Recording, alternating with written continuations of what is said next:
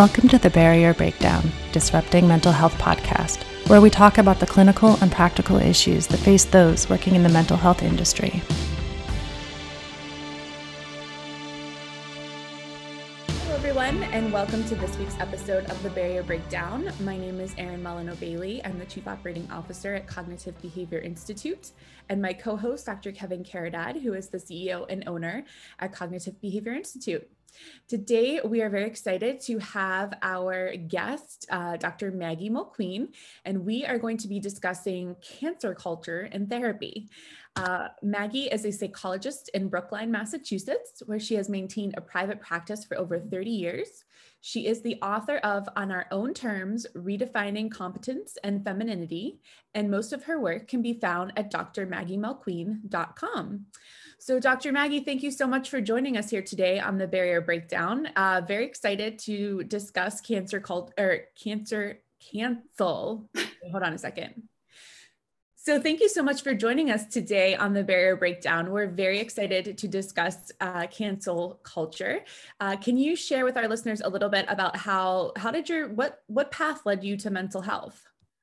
Sure. Well, good morning. Um, like many people in our field, um, it was my own going into therapy for the first time that began um, my interest in the field. I uh, my first therapy experience was when I was a sophomore in college, and um, it opened my eyes to a whole new way of thinking about myself and the world. And um, I'm a woman of the age of prenatal nine, so really the options you know that i thought were available to me were to be a teacher or a nurse.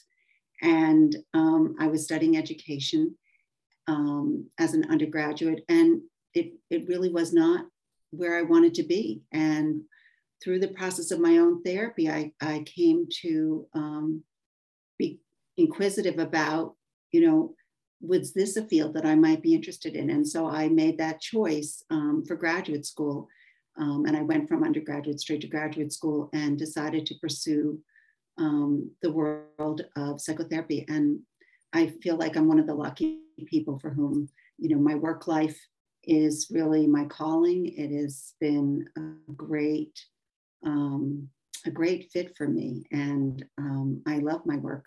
So Yes, wonderful. Um, and I know that you've, uh, we, we mentioned in your bio that you've been in private practice for over 30 years.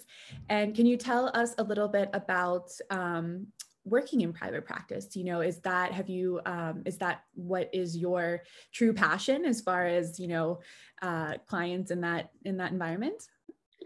Um, so when I started out, um, when I was in graduate school, um, I thought I was going to be an academic and I looked at academic positions. Um, but I made the decision that really the although I was working on my own book at the time, that doing research and stuff was not really didn't speak to me as much as working with people. And so I've done many things, which is one of the things, greatest things I think about being a psychologist. I mean, I have taught, I have, you know, worked um, for organizations. I've had my own practice. I've, I've been able to do a multitude of things um, to write. Um, and one of the reasons I so appreciate private practice for many years, I was a college counselor. Um, but there you're really set to the academic schedule. And so there's great turnover and um, private practice allows for a depth of conversation that is frankly almost unique anymore in this society. I mean, I've known people for years and years and years, and um, that is deeply fulfilling to me in terms of finding the meaning in my own life. Um, and one of the things I also like about private practice is that it's my own business. And that's been a really important thing for me um, as a woman to grow into understanding what it means to run a business, to be able to talk to people about you know, um, all the things that go into that in terms of, you know, having my own office and charging people fees and collecting money and figuring out um, that I'm a business owner and that that's, you know, that's not taught in graduate school. and um, I think Dr. Caridad can say amen to that. and how to to learn to present myself and manage that. Um, but I really do love the autonomy of and and it's not for everybody. I mean, private practice can also be very lonely, but I have really flourished with the autonomy um, over these years. Wonderful. And can you let's talk a little bit about uh, how cancel culture has made its way into therapy? Uh, what are your thoughts on that? So, you know, it's not a term that I love. Let me just say that. Neither, because I keep I keep pronouncing I keep stumbling over it. And right. you know, it's Monday, maybe I haven't had enough coffee. I'm not sure, but in my head it's very smooth, but on my tongue it doesn't really right. like as much. Yeah. I mean, it's it's not it's not a term that comes naturally to me either, but it is okay. the vernacular. And so um I think I think the ways in which it's you know, there's a bit of a chicken and an egg, right? What in what ways does therapy reflect the culture, and what and in what ways does the culture reflect therapy? I mean, you know, when you know when people are interested in therapy, I mean, there's a give and take here, and so what what has become increasingly concerning to me is the premise of therapy is trust. I mean, it's establishing a trusting relationship with somebody you can't have an effective therapy relationship if it's not grounded in trust. And part of that, how we establish trust with another person, is the belief that they will give us a chance, right? So if there's if there's you know a disagreement or an impasse or um, a conflict, you will give me an opportunity to explain myself and I will be listened to, and you can trust that I will listen to you. And that really flies in the face of what cancel culture is about, because cancel culture is saying that if someone has erred, that means that they will be, um, there will be a rush to judgment rather than an attempt to be helpful. And for certain egregious acts, you know, there's probably supportable reasons for doing that. But within a therapy relationship, um, when people come in so worried about being judged rather than being heard, um, I think it has challenged how you establish that trust because now a therapy relationship looks ever more different from their other relationships than it used to. And the fear of, you know, being judged is much higher on everybody's mind. You know, the, the you know, it's, and I think cancel culture is, you know, an extension beyond political correctness. It's, you know, it, it, it uh, on a very simple level, one first things when people come into therapy, they're also, they often worry, can they curse? You know, they or they'll apologize. They'll say, you know, they'll say something and then they'll say, oh, excuse me. And I give them permission. It's like, I've heard these words before and it's okay. but it's letting people speak how they speak allows them to then deepen the conversation. But Show their authentic self without exactly or learn what is our authentic self. Sure. Oh, well, and, that's an interesting yeah. No, I think that's an interesting piece that you make. As a therapist myself, I think you kind of summed it up there in a way I hadn't thought about it. That clients coming in are very much heightened, just like the rest of the world, but that impacts the ability for us, our common factors, be able to connect with them and, and them feel free because of their uh, their life experience about what that's going to be and kind of make some assumptions based upon the therapist. Uh, and it makes it that much more difficult, interesting enough. That's uh, right. And I think I think also as a therapist, for me, you know, in terms of what we might, how we might listen or what we might suggest or what we might feel are options for somebody, we have to, we also have to be realistic, you know, that there, there really might be much more dramatic impact if somebody speaks up to their boss um, or if a boss speaks to you know an employee than there used to be. That that fear is real. That's not all in their head. That's not all an intrapsychic issue. The consequences these days, the availability of social media, the concerns about um, you know, hiring practices, um, Title IX issues, all of that are very real and need to be taken seriously. You know, I, because I work in the Boston area, a number of people in my practice are academics, and you know what it means to be teaching in a college environment right now is different. It's not all in the professor's head that you know that the concern about what will happen with student evaluations or what their syllabi, the requirements of their syllabi to, you know, how they present their material. So I, I think it's a dance that we need to be honest is happening and acknowledge, and then talk about how within a therapy relationship we're going to manage that so that we can trust one another. No, I, I, agree. I think you know you look look to myself in more recent times, and even in intervention like exposure based uh, a typical exposure uh, that comes to mind that I would make someone do and kind of brought it up as an example, but it was specific to one gender I was discussing with another, and they actually didn't receive that well. Uh, that I, their concern was, and I could understand from their perspective, I should have given it more thought. But typically, that had not been an issue with either gender up until that point. On the other point is the sense of advocacy versus client-centered ethics, with at least in the uh, NASW Code of Ethics. You know, where does advocacy go? where does the client go, particularly depending upon if a client says things that is offensive. What is the role of the therapist in there?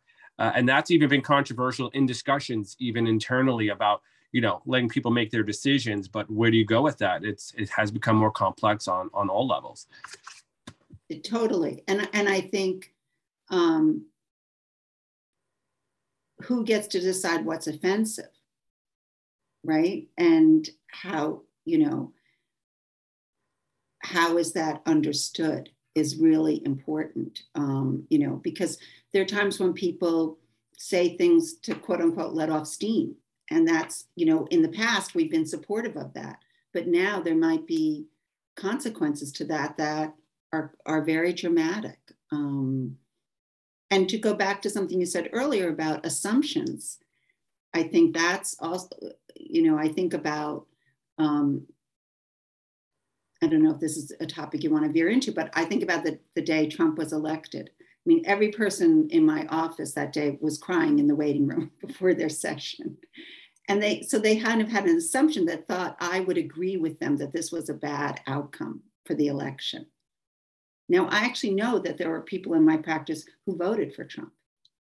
Um, that's not something they would make public in given where I practice and you know, blue Massachusetts. But where do we go with that in terms of nodding in agreement with with clients or also challenging them about how those assumptions are helping them or not helping them in terms of a group think that can become quite dangerous so particularly in western pa uh, it's quite conservative there's a big mix leaning more towards republicans so we had i think both political parties coming in at one point, or depending on the election, we kind of get that on both sides. And it's right because you know, how, can you be relate to the client? Can you walk through their shoes? But where does it become not genuine, or is it not genuine, even if you can relate to them and you have different views?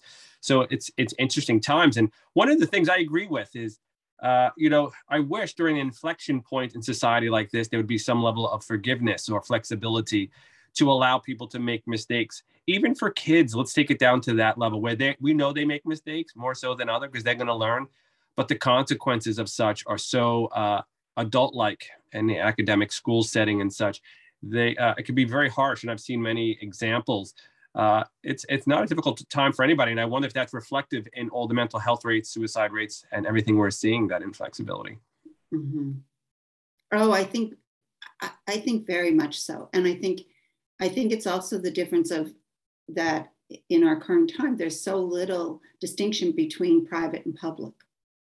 I mean, you could have a mistake before and it would be a very small circle of people who would know about it. And that's not true anymore. And it's instant. And and and I would also, you know, underline the use of your word learn. I'm not sure what children are learning. Are they really learning why those thoughts, feelings, expressions or are they just learning to cover them up and to not say them? And that's where I feel like therapy rooms, ironically, are becoming almost the last places people can speak the uncomfortable, mm-hmm. the not politically correct thing.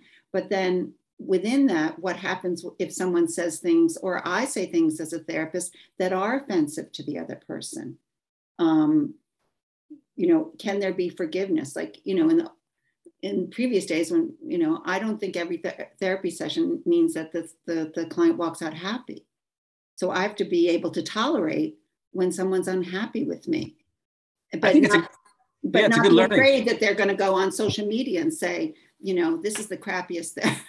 Here comes your Google one star review. right, exactly, exactly. No, but no, I hear you. But you know, I have found one example comes to mind where a client just knew I was on vacation and asked how vacation was, but uh, and I was so uh, conditioned in school not to talk about personal life. I kind of just cut it off. So I really don't feel comfortable talking about it. And I could just see the shades of the go of the whole demeanor change. And I, I'm like, oh, I stepped into it, which I quickly went around and fixed and say, hey, I apologize. I kind of explained why I did that.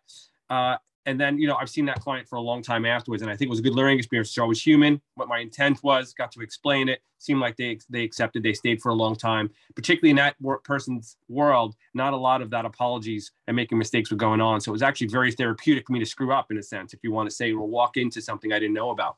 And you're right i think it's much more challenging now uh, about how you go about that and where areas of gray maybe aren't so gray to any one particular individual at this time. It's more black and white makes it much more complicated. I also think we don't get as much practice to do the forgiveness, to have the you know uncomfortable conversations. I mean, if people are being shut down or afraid to speak out, then you know what I you know in terms of helping people it's really you know helping them with that skill set of how do you have difficult conversations and if and if you're not able to practice it because you're afraid of making mistakes to your earlier point mistakes are not seen as forgivable then we're only going to make the situation worse because people then don't know to how to have a conversation and to ask for understanding or to to put themselves in a position where they're willing to learn. Um, no it's a good point.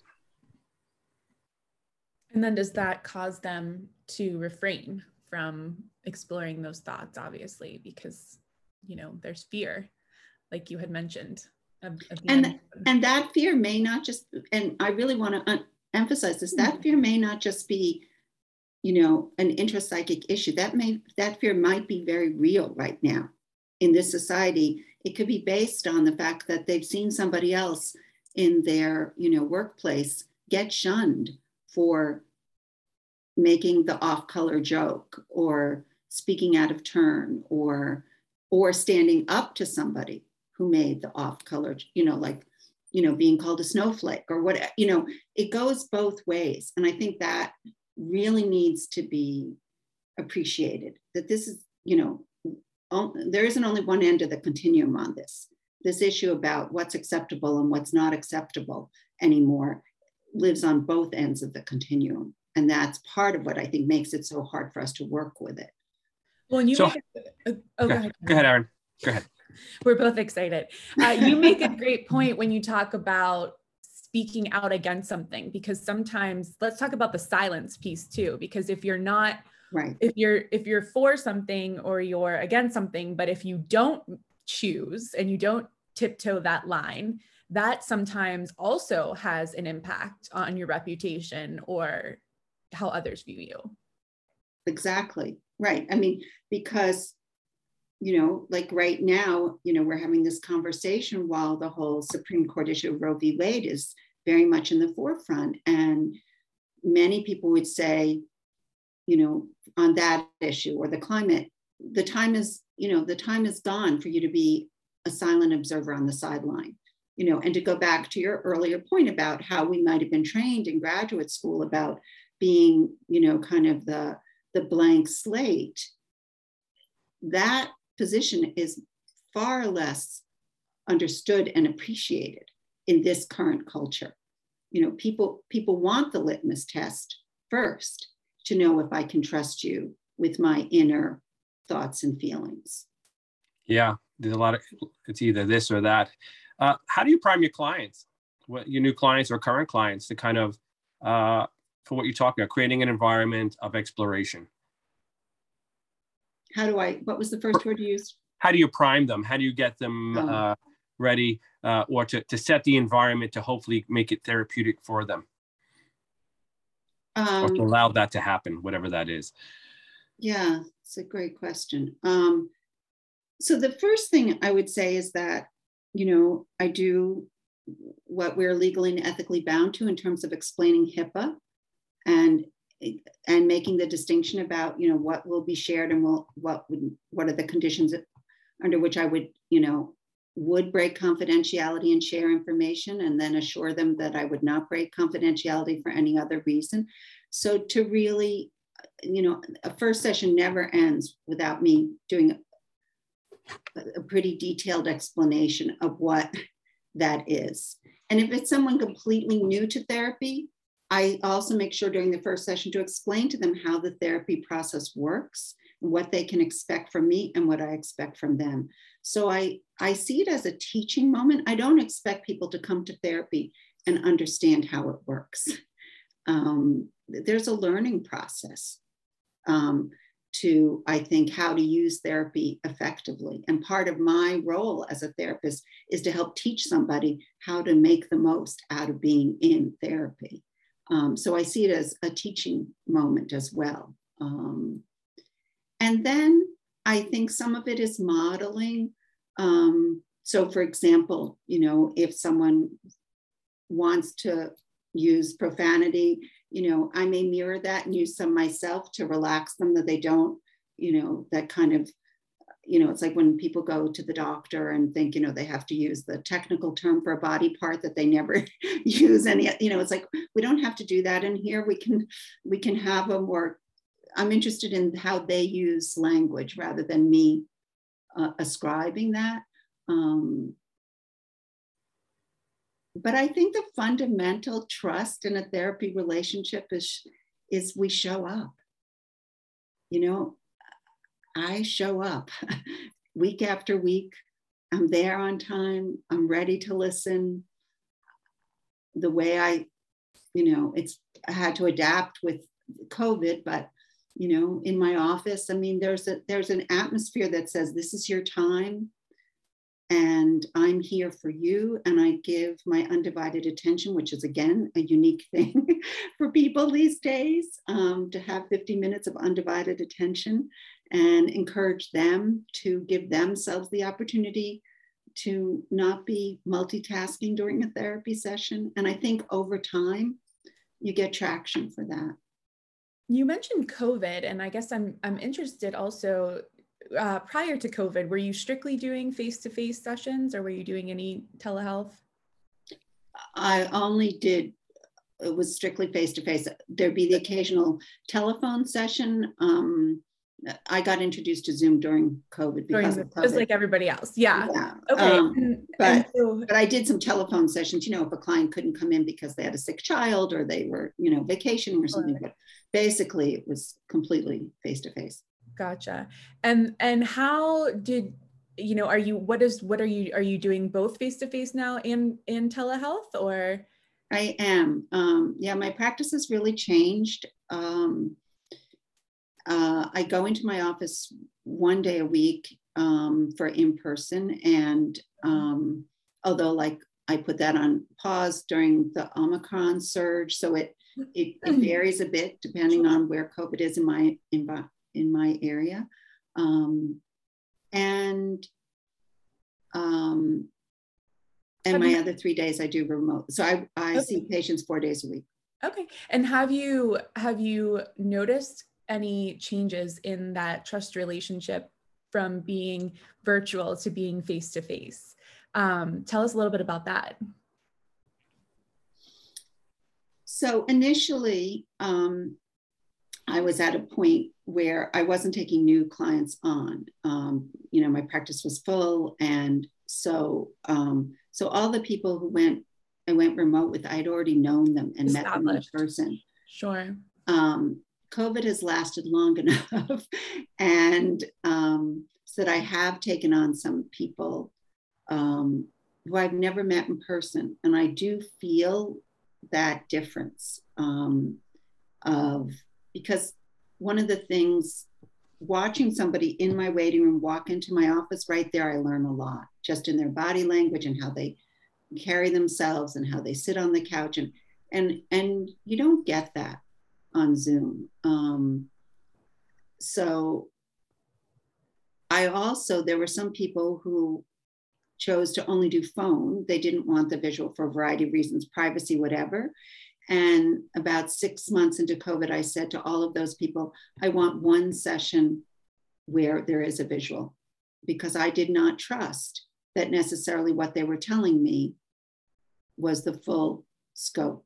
And I wanted to make sure that my visual of them lined up with what I was hearing from them. And then I said, I'm happy to go back to phone, but I'm going to occasionally say, I want to have a visual because I would, in the olden days, I would always have visuals, and sure. and I thought it was important to to to challenge that a little bit. The other side, you know, some of the positives, if you will, that came in terms of trust was people could present it's always one of the issues with individual therapy right is you only get one side of the story and people could present very differently when they put themselves together and came into my office. And through Zoom, I was invited into their homes. And the, the trust went to a different place because, you know, I saw people in much less polished, you know, some people, you know, therapy sessions in their bed, in their bedroom, because that, you know, there were three children outside knocking on the door. And I mean, you know, the boundaries shifted and we had to trust one another differently, I think, um, in that level of intimacy, that it wasn't going to be quite as the boundaries were not set in the same way. Yeah, that certainly makes a lot of sense. And I, I could see how, um, like you said, that opens up a whole new level of um, exploration, even seeing their environment and yeah, I met members of their family. I mean, you know, here's my dog. yeah, exactly, exactly. You know, or somebody, you know, opened a door. Opens the door, right? Right. I didn't know you were in there. You know. Yeah. Right. Sure. No, I'm. I'm sure there could be a whole, a whole series on that. So, Kevin, did you have anything else you wanted to mention or wrap up here before we? No, I, I, I know Maggie has a, a, book. If you could talk a bit about the book, uh, I'd like to hear about your your your book. Um, sure, thanks. Um, so my my book um, came out of my doctoral thesis, and then I did a follow up study, and and the question in my book was looking at the notion of our sense of competence and sexual identity. Um, because in our culture, competence is associated with masculinity. And so through um, in-depth interviews over longitudinal time, what I really examine is the question is how can a woman feel both competent and have a positive sexual identity um, in our society because they really stand typically in conflict with one another. And, um, and both are important ingredients of self esteem. And so, what I propose in my book is a new fashion for understanding and defining competence and femininity in such a way that women can have both contribute to their self esteem rather than being at odds with one another um, and diminishing their self esteem. Awesome. How would someone find the book if they wanted to to go and purchase um, it? It's it's old, but it's still available on Amazon these days. But um, uh, it is still it's it's still in print. So wonderful. Well, thank you so much for the time today, uh, Maggie. We certainly appreciated this. This was a great conversation, and uh, it'll be interesting to see how this continues to evolve over time. Very much so. Thank you both. Yes. Thank you so much. And to our uh, listeners for the Barrier Breakdown, thank you so much for joining us this week with Dr. Maggie Mulqueen. And we will see you next week. We hope you all stay safe and healthy. Take care. Thank you for listening to the Barrier Breakdown Disrupting Mental Health. Listeners can find all of our episodes on YouTube, Apple Podcasts, Spotify, and Podbean. For more information and to learn about upcoming continuing education events, check out our website, cbicenterforeducation.com, our Facebook pages, Cognitive Behavior Institute and CBI Center for Education, as well as our Instagram at Cognitive Behavior Institute and our Twitter at CBI underscore Pittsburgh. Don't forget to like, comment, and subscribe. We hope you'll tune in for another guest next week.